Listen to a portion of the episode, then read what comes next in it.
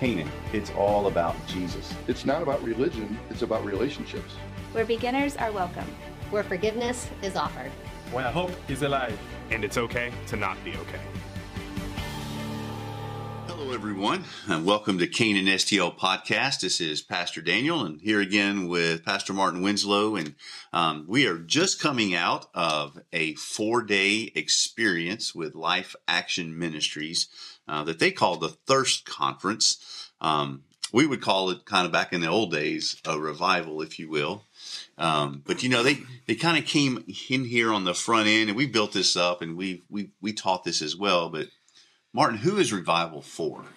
Yeah, revivals for God's people. It is for the church. That's right. It is for the church. So unpack that. What is what is revival? What does that mean? Yeah, I think it's um, revivals like experiencing God in a in a fresh, new way. It's it's God, um, you know, opening His people's eyes to see sin for what it is, um, to recognize that the deceitfulness of sin and hardening of hearts has happened over time, and it's a fresh kind of renewal of what you had whenever you were first born again. It's a good word.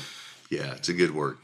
Yeah, we, we talked a lot about revivals leading up to this event. In fact, we've been planning this event for almost two years. You know, we had to postpone because of COVID and all of that. So we just had this uh, encounter, this conference, if you will, and um, you know, on the you know going into this, we unpack some things about revival. Things like revival is not anything that we can plan, right? And why is that? Why is why is this not something that you and I can manufacture? Yeah, because revival essentially comes from the Spirit of God pouring out on His people.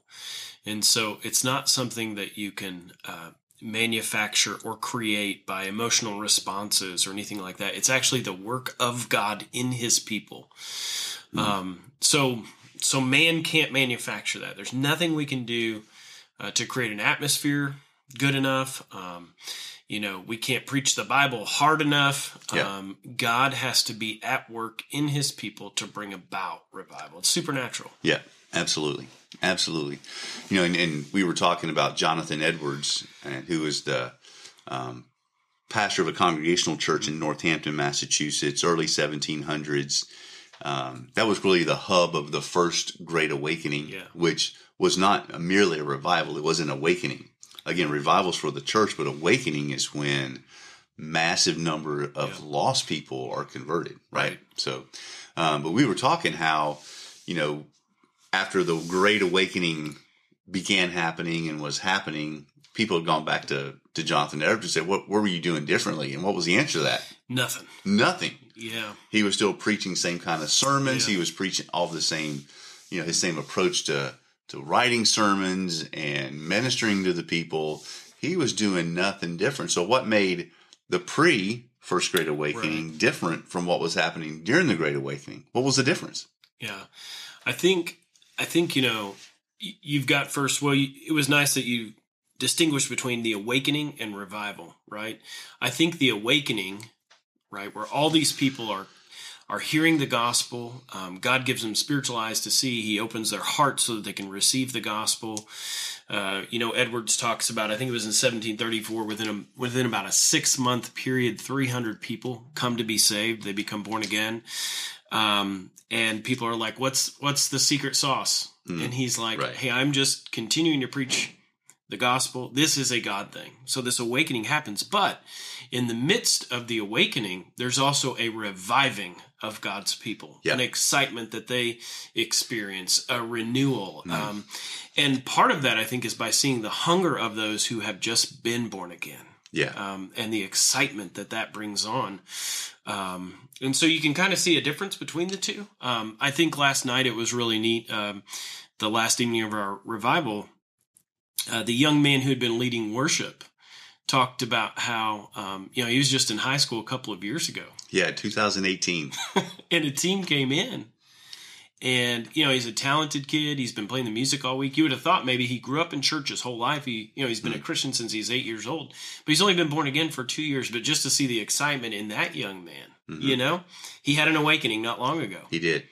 and I think that helps also the church to kind of spur us on to revival. Absolutely. And his, his passion was contagious. Yeah, Yes, absolutely. You know, and, I, and that's what I think that's what happens, and and this is where that's a beautiful thing, Mhm. right? But that can also lead us astray if we gauge right. revival on the emotion and excitement. It becomes an emotive thing. So if you if you read books about revival, there's also you have revival, then you have what's called revivalism. Right. Right. And revivalism is man's attempt to manufacture that revival. Right.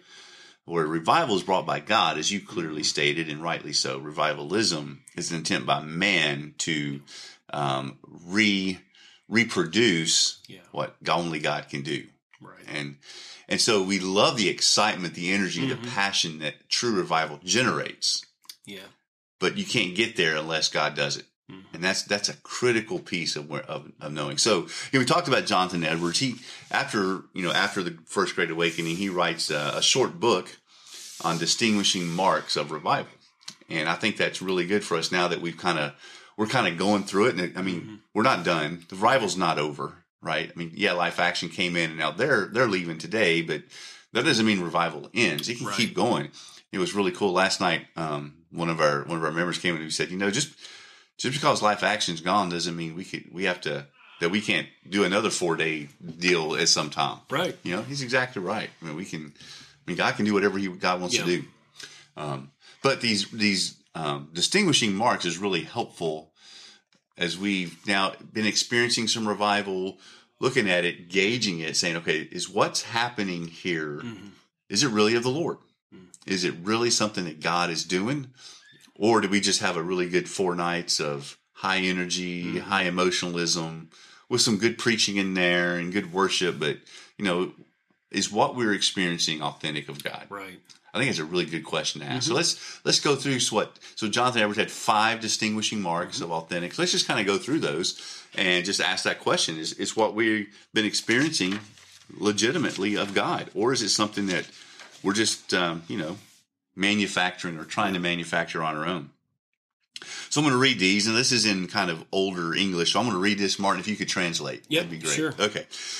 So he says, first, he says, when the operation is such as to raise our esteem of that Jesus who was born of the Virgin and was crucified without the gates of Jerusalem, and seems more to confirm and establish their minds in the truth of what the gospel declares to us of his being the Son of God and the Savior of men, it is a sure sign that it is from the Spirit of God.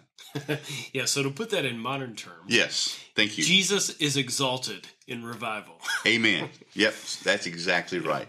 Jesus is exalted, and not in the sense that I mean we, I mean we would like to say that every time we gather as Canaan, we exalt Jesus. We do. We sing to Him. We sing about Him. We proclaim His word. Um, but th- I think this is in a in a a more heightened sense, Sure, right? sure. Where where by far the majority of people in the room or watching online or or more like face to face with Jesus and, and face to face with um, who. Let me just re think about who He is, Right. Kind of a deal. That's the word esteem. It means to you know to lift up, to value more highly. Right. I think that really does happen. Yeah, and and I think too we can we can kind of get carried away sometimes with our strategies, right? Yeah. But I think this is kind of narrowing the focus to kind of like what Jesus said in John three: "If I be lifted up, I'll draw amen to myself." That's right. So it's that concentration on Yeah. the centrality of the gospel, who Jesus is, what he accomplished. Yes, you know? absolutely. I, I really believe so. First, Mark, did we did we get a sense that our people and us? I mean, I'll- definitely me and included in that. Did we get a sense that we were more highly esteeming Jesus yeah, than normal? yeah, for sure. I, For sure. I totally agree. Yeah. You know, just evidence. So, you know, we got a lot of uh, Life Action got a lot of the letters that people wrote Mm-hmm. from our congregation. Uh, they took those up last night. Mm-hmm. Um, they shared some of those with us. You know, um, and just across the board, there was kind of that. I feel like I'm being drawn closer to Jesus. Mhm. Jesus is more important to me now than he was, and you know those kind of that kind of Mhm. language definitely um, gives us objective criteria to say, yeah, this was Yeah. Distinguishing mark number one is satisfied. Yeah, Yeah. right. Let's look what he says next. Distinguishing mark number two. You ready to translate? Mhm. When the spirit that is at work operates against the interest of Satan's kingdom, which lies in encouraging and establishing sin and cherishing men's worldly lust. This is a sure sign that it is a true and not a false spirit. Yeah. So to encapsulate that, I'm going to kind of expound just a little here. But the Holy Spirit acts against the influence of Satan's kingdom because the preaching of sin and repentance has Yeah. been clearly delineated. That's so right. I felt like Sunday night, for instance, it was a great way to kick it off was to start with this idea of here is Jesus over here and here are your idols. Yeah. And let's contrast those. Yeah. And so there was some really good contrasting that went on.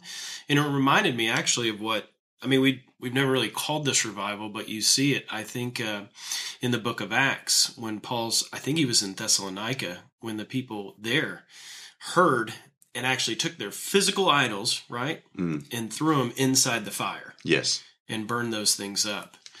Um, and we were challenged Yeah. the same way. And so I see that kind of as a picture of number two. Yeah, totally agree. Totally agree. Yeah, because the you know Satan's kingdom is anything that's raised up against the knowledge and glory of God, and especially idolatry. And I think uh, you know the life action guys, you know Shane, the the main speaker, he did a great job of of bringing up bringing to our mind um, all the possibilities of what our Mm. idols are Yeah. and could be. And you know what's fascinating there is by vast majority of the time, our idols are not bad things. Mm-hmm. Our idols are actually good things Yeah. that we over elevate as good Mhm. to the detriment of where does God stand in our life, you know? And I mean, he even talked about, oh, as a staff, he got us in the room and even talked about, you know, how even our ministry can become an idol. We can Yeah. pour ourselves into doing ministry, doing ministry, doing ministry to the point where we neglect the Lord of the ministry. Mhm. And, um, so it's just, it's, it's a fascinating thought process. Right. You know, it's humbling and convicting to go, to go through that because it, it really becomes all about motivations and where I'm Yeah. at with Jesus, even in the doing of the ministry, Yep, or even absolutely. in loving our family. Families can be men, Mm. uh, can be idols. So, yeah, so it's anything where the Satan's trying to prop up his kingdom, even in the good stuff. That's where it's so dangerous, you know. Yep. So, did that happen this past week? You mentioned Sunday night as a great example, and I love the sound of those popping cups, which Yeah. represented the smashing of idols. That was Yeah. really good. So, yes, I think it definitely happened. Uh, distinguishing mark number three says the spirit that operates in such a manner as to cause in man a greater regard to the holy scriptures and establishes them more in their truth and divinity is certainly the spirit of God. Yeah. So here the Bible is exalted, okay, as God's word, and it and it is held by Christians in very, very high regard. Yeah, absolutely.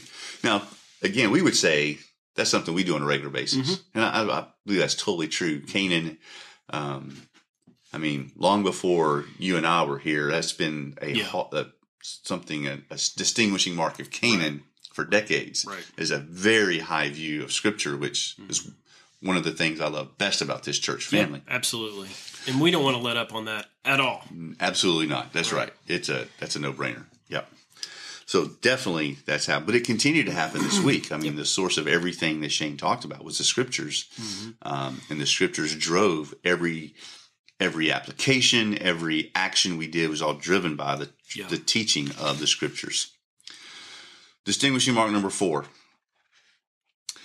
So this one's even muddier than his normal language.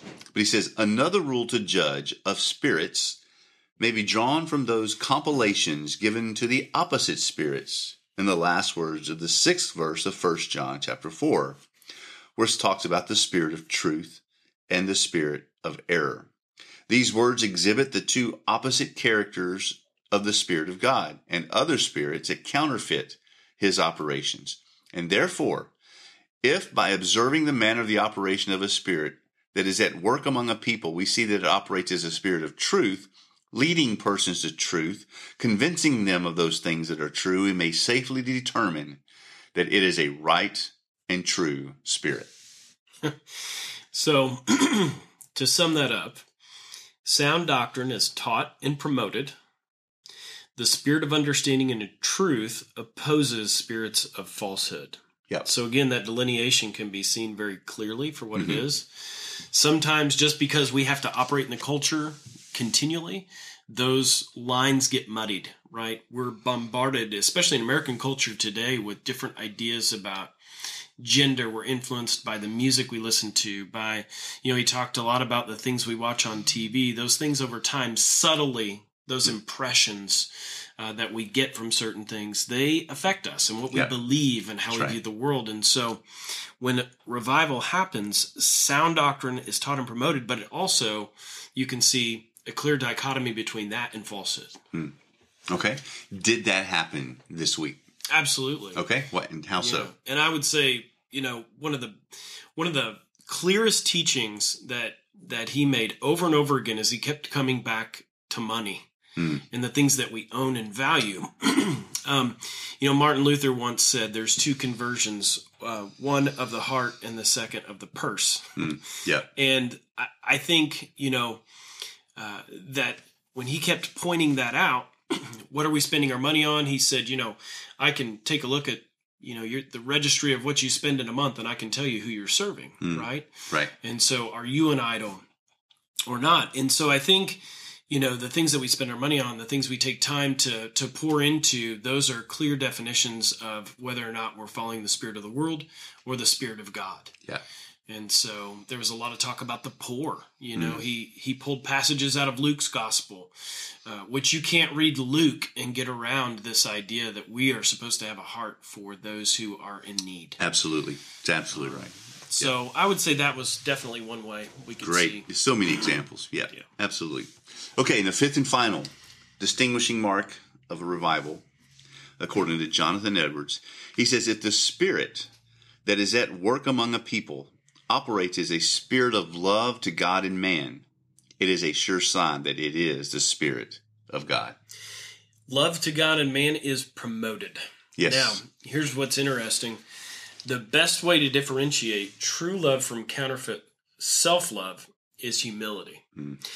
And one of the things he challenged us to do was to, if there was somebody in the room um, that you needed to confess sin to, maybe you've harbored anger against them, or there was a confrontation that went awry in the past, he challenged us to go to those people Yeah. and to ask for forgiveness. Another thing he did is he also said, listen, there's people in the room that have refreshed your soul, that have refreshed your life. Go to those people and tell them that. Mhm. And so that's true love between brothers, Yep. right? And here's the question Did that happen? He told us to do that. Yeah. Did we do it? I know it happened. Yes, yeah, sure because did. I, I got to be on both sides of that. Hmm. Uh, some someone had come up to me in humility and in tears and asked for forgiveness for something in the past, and and it was great. Um, Hmm. You know, it was a couple. They came to Amy and I, and we embraced, and we all held and prayed for one another. It was the coolest thing ever.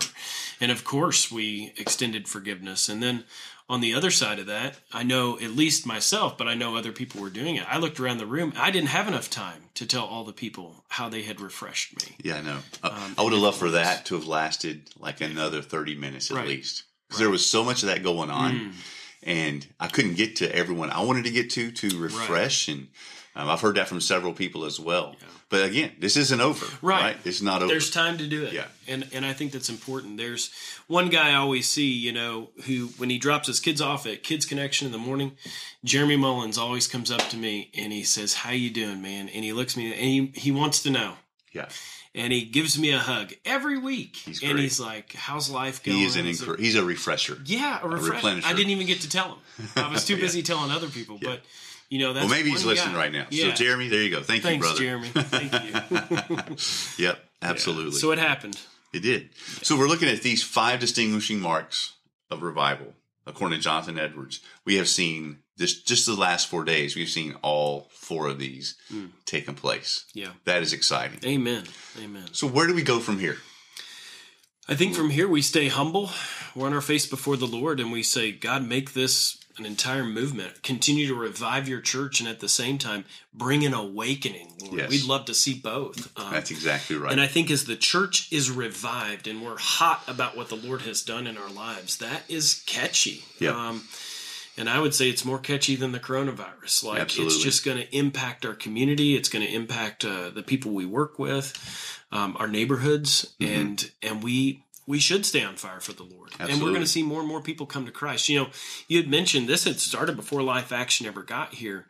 My goodness, I think since January 1, we've already baptized 16 people, and there's like eight more in the queue to get baptized. Like, you know, people are coming to faith in the gospel. That's right. And so we're seeing that. Um, Even though there's a lot of darkness around us, Yep. we're seeing a lot of good things. Yeah, there's a lot of darkness, and we're in dark times. Yeah. But the more darkness, the light, the brighter the light Amen. shines. You know. Amen. And here's what's exciting to me is is that our whole, if I use a big word here, presupposition, what we what we were supposing would take place in order for Vision 2025 to happen is that we would be a revived people. Amen. because only a revived people will be used by God to do some of these things we're talking about. And revival always precedes awakening. Yeah. You know, before Peter preached and 3,000 people were saved, you first had the Holy Spirit come Yeah. upon those 120 believers. Revival preceded awakening. That's right. And so now that we're experiencing this revival, it's exciting because man, God's about to blow open the floodgates. right. You know, and that is so exciting. Amen. So exciting. So, just a couple of things, um, just to alert everybody about. Um, number one is is don't gauge the quality or the authenticity of our revival on emotions. That's right. All right, because like at the end of last night, everyone was fired up. It was Yeah. exciting. It was energetic and passionate. Mhm. We get up this morning, drink your cup of coffee, got to go to work. It's easy for those emotions to ebb and flow. Right. So we cannot gauge what's going on by our feelings. Um, you know, you, Satan's going to come after us too. We got to Right. expect that. Um, and he's going to attack us and make us doubt what's going on is real, make us doubt that God's going to do something. He's going to try to ensnare us and entangle us in some of those idols all over again Yep. that we just smashed on Monday night. We've got to understand that's coming, Yeah. but that doesn't mean revival is over. It's only just begun. Right. And so, what my prayer is for all of us is that we would stay really just heavily leaning into Jesus. And as we see aspects of awakening happen, it would further fuel the revival. Mm-hmm. That's right. Which further fuels the awakening. It becomes this really awesome snowball effect and just crescendos. And so that's our prayer and that is our passion Amen. but just really excited thankful to all of you listening just keep praying for god to do incredible things um, you know my prayer has always been i want to be a part of god doing things that only god can do Yeah. And that is evident. So i think we're there where it's beginning. So super exciting. Well thanks everyone for tuning in to this week's Pete Canaan STL podcast. Uh, we'll talk to you next time. Have a blessed one